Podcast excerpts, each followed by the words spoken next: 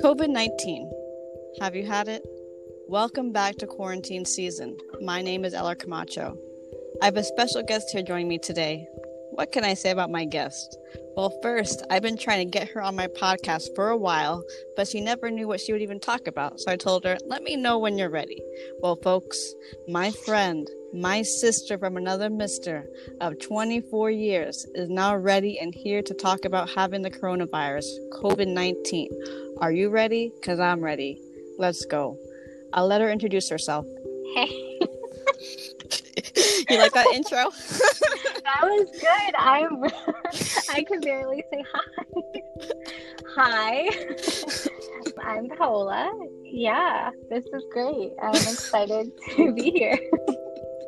I'm excited to have you. Thanks for joining me. Yeah. Okay, so first, how are you doing? I am doing pretty great now that it's been a little bit since I tested positive for COVID 19 and then tested negative again. So I think I'm doing pretty good. Good. And so let me the first question that everyone's been asking. How did you get it? That's actually a great question. So, my husband works in a restaurant, a very busy restaurant. Even though they wear masks and gloves and, you know, they get their temperature taken, it's a lot of employees that work together on a daily basis and they work for very long periods of time together. His shifts are usually from anywhere from five hours to 11 hour shifts. So we definitely got it from the restaurant and we know because our friends who are also his coworkers also got it pretty much half of the restaurant uh, wow. tested positive. So even though i do wear mask or a mask uh, when i go to places and i'm generally very careful um, i wouldn't say i'm like you know i wasn't to the point where i wouldn't go certain places. I mean i i avoided definitely like certain situations but at the same time i still i knew we knew that eventually it was inevitable that we were going to get it just because of where he worked so. Wow. Yeah. Okay so how did you react when you found out? It was actually father's day weekend. Oh my god that's and... the worst day. Sorry. Well so it was after father's day weekend so that mm. night I felt a little weird, but I didn't think anything of it. I just thought, you know, I'm tired. I had stayed up the night, stayed up late the night before, so I kind of blamed it on that. And I actually um, went out to eat with my parents to the restaurant where my husband works. Mm. Um, my parents hadn't gone out to eat anywhere, but I convinced them to go to that restaurant that weekend because it was Father's Day, and I knew that the restaurant. Well, I thought that the restaurant was taking safety precautions. So I wasn't, I felt comfortable going there. And we did. So Monday I woke up and I felt fine. And I got to work where they did take my temperature and I didn't have a fever. I was perfectly fine. But around 10 o'clock, I got some really strong stomach cramps, kind of like the kind of cramps that you get when maybe you eat something that doesn't sit well with your stomach. Yeah. Um, so I wasn't feeling my best and I felt a little weird. And I told one of my coworkers that I was feeling a little off. And she said, you know, just go get tested, peace of mind. So I'm lucky enough to where my employer will test us at work. That's um, wonderful. So I immediately, yeah, I'm really lucky. So I immediately um, texted my husband, and I he had just woken up, you know, because he got home pretty late from work the night before. So it was around 10 o'clock, and he just woke up and he told me that he woke up with a fever. So I was like, okay, something's off because he never gets sick. I mean, he's really healthy and he never gets a cold or anything because his immune system is really strong. So when he told me he had a fever, I was like, okay, this is not okay. Like, there's something going on here. So I asked, I told him to ask his friends or his coworkers if they felt any symptoms. So while they, he was asking that, I was waiting to get tested.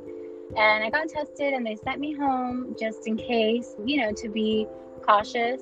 And I still didn't have a fever. I got home. I started feeling kind of tired and just weird. It's kind of hard to explain. But my husband, he was definitely having like body aches and chills And then uh, maybe like an hour or two later, he tells me that there's a lot of people in the restaurant that have symptoms that are all basically the same. They all kind of are all sharing the same symptoms. So I kind of knew at that point that you probably have the coronavirus. Yeah, there was... was... a big chance that I had it. Mm-hmm. So I was calm. Uh, I it just really hadn't sunk in yet. I was home. I ate some soup, just rested a little bit. But the next day, when I got my test results, even though I knew that I was probably going to come out positive, it was still kind of a shock.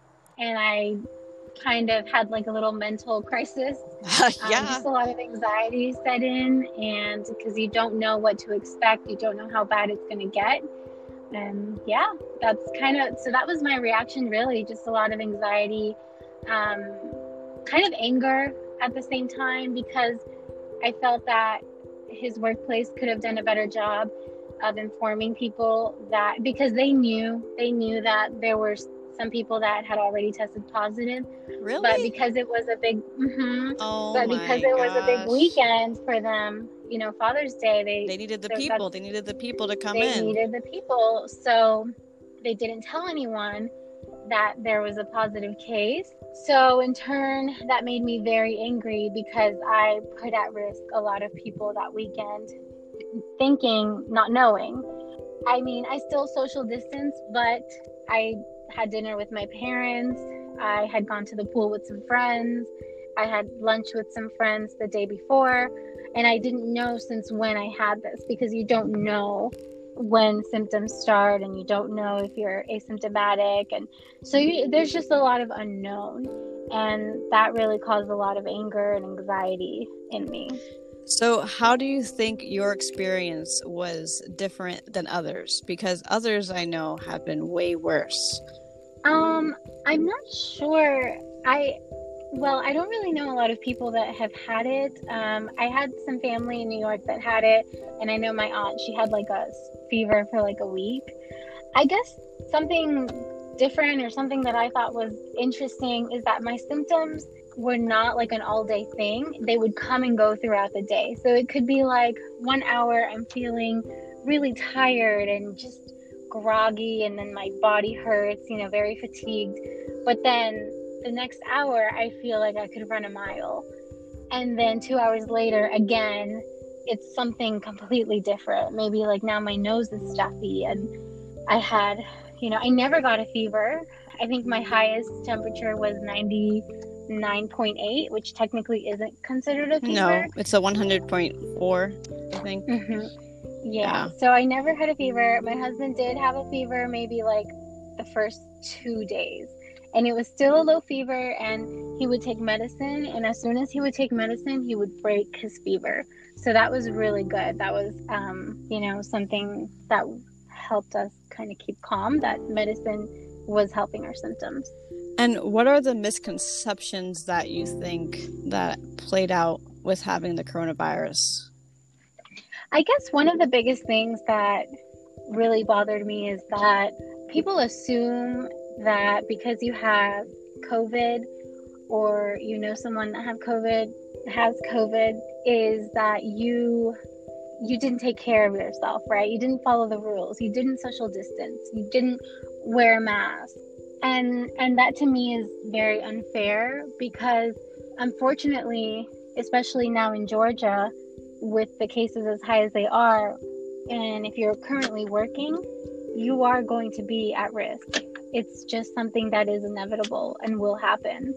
And I think that that's the biggest thing that's really bothersome. And I think that's not fair because although there is people out there that are being irresponsible, unfortunately, especially for essential workers or workers that are called back to work, um, it's inevitable. It's just a matter of time being around so many different people. For example, my husband in the restaurant, even though he wears masks, the customers don't wear masks and I know in Father's Day weekend, they saw over 3,000 people come in. Wow. So it's just inevitable that it'll happen. And I think that the stigma of hiding or of not wanting to tell people that you have it is rough. because that creates it makes it harder to track it and if people were more open about it and wouldn't feel judged or misunderstood when they tell someone that they've been diagnosed with COVID 19, I think we could do a better job of tracking it down and really tracing who has it and how how to stop it. If if this person at the restaurant, the first person who had it, the first employee, would have shared or would have felt good about sharing, other people could have gone tested right away. If I would have known that there was a positive case already in the restaurant, you would have you, sure you, you would have not even gone. I wouldn't have gone and I wouldn't have seen my parents or friends that weekend. Even though when I did see them, we were outside and thankfully all everyone that I did see the past four or five days before I got tested um, did get tested and everyone was negative, thankfully. So I did good. not spread it. Good, good. So did COVID 19 affect your marriage because both of you having it? I don't know that it did. I mean, it was kind of interesting because we were both sick. So we were like, okay, who takes care of who? so we just kind of did our own thing. Like I kind of was just taking care of myself and he would take care of himself. And then the days where I saw he needed a little more help, maybe I would do more like take out the dog or um, maybe cook lunch or cook dinner. And then the days where I just felt extra tired, he would do a little more and just kind of trying to also like keep each other grounded. Like I know my husband is a very active person. He needs to be doing something. He's always outside riding his bike or going running or he you know he ha- he has to be doing something. Yeah. And him being stuck at home for so long, he was literally going crazy. I can imagine. And so I had to yeah, so I had to kind of reel him back in and be like, you know, like it's okay. Like you're just take it as a break and you're going to be okay.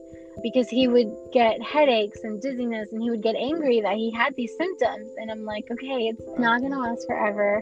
It felt like it did, but it didn't. yeah. Yeah. I can imagine. I can imagine. So, how has even just being on in quarantine affected your marriage? Well, in the beginning of quarantine, I think it was great. Um, I'm talking about like in March when, you know, he wasn't working and I was working from home. We started spending a lot of time together, going on really long walks around our neighborhood and talking a lot and spending time. We would cook every day, uh, something big, like a big meal, which we never used to do.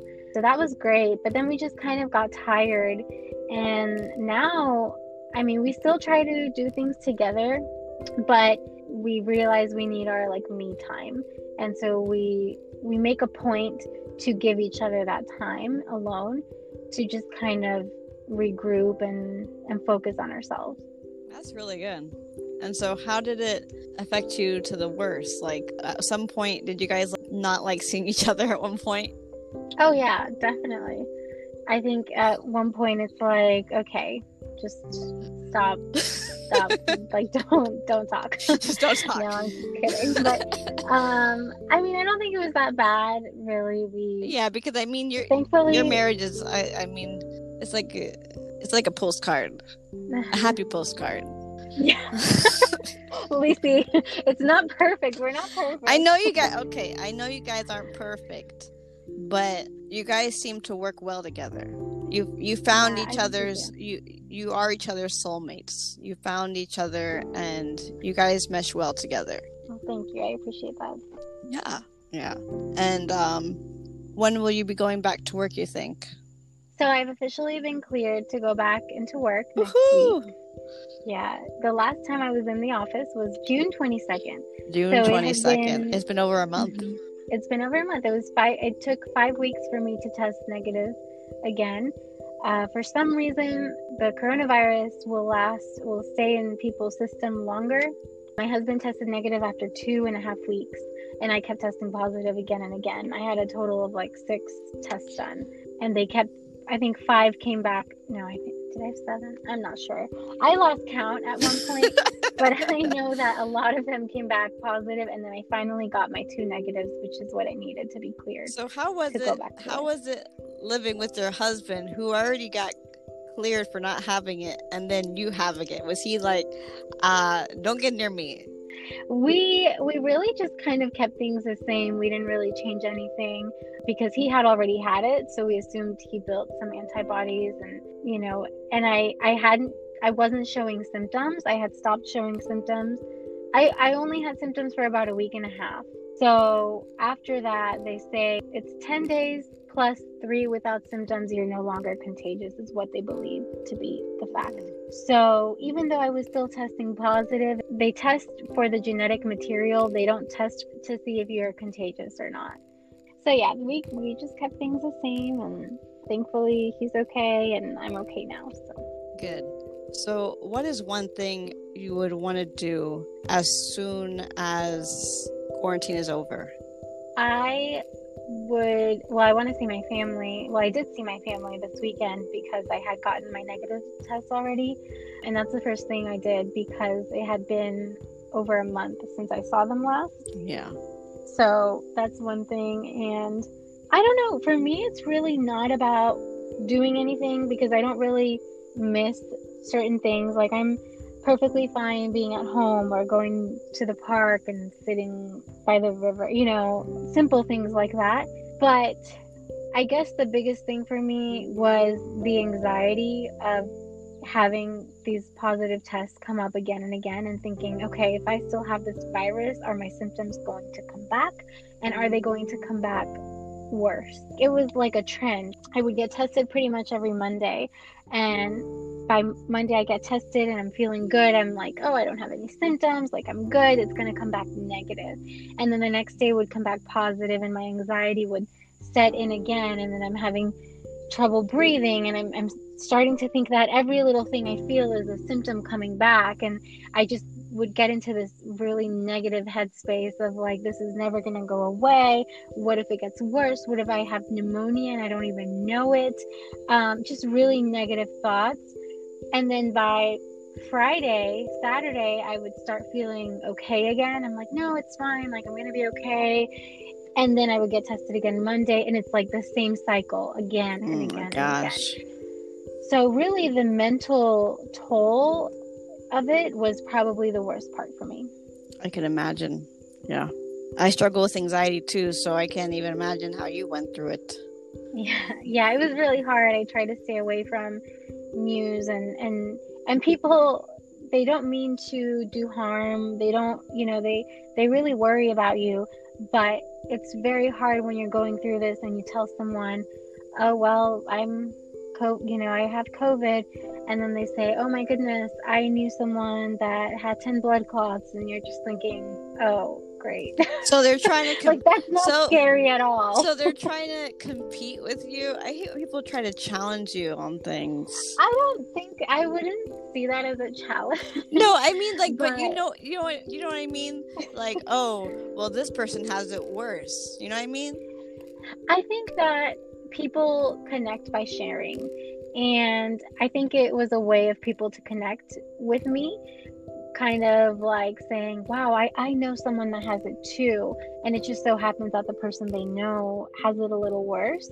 I, I don't think they realize the harm in telling you, wow, you know, while you're going through it, it's not something you want to think about that yeah. it could it could get worse, right? Because that's, it can. yeah, people have died from it. It could get worse, and I'm happy you exactly. didn't die. Shoot. And I have coworkers, and I know people that have gone to the hospital for it, are on ventilators, and we're very thankful that we had a very mild case. But I would never want to go through it again. But although it was mild, in December I was actually really, really sick with a really bad cold. That's what they called it. I even went to the hospital. So you probably had it now twice then. I don't think it was COVID. I just really get I get really bad colds every so often. It's kind of like my thing where I mm-hmm. have to get like an inhaler and cough suppressants, and I get like really bad asthma with my colds, which is really surprising that with COVID 19, I didn't.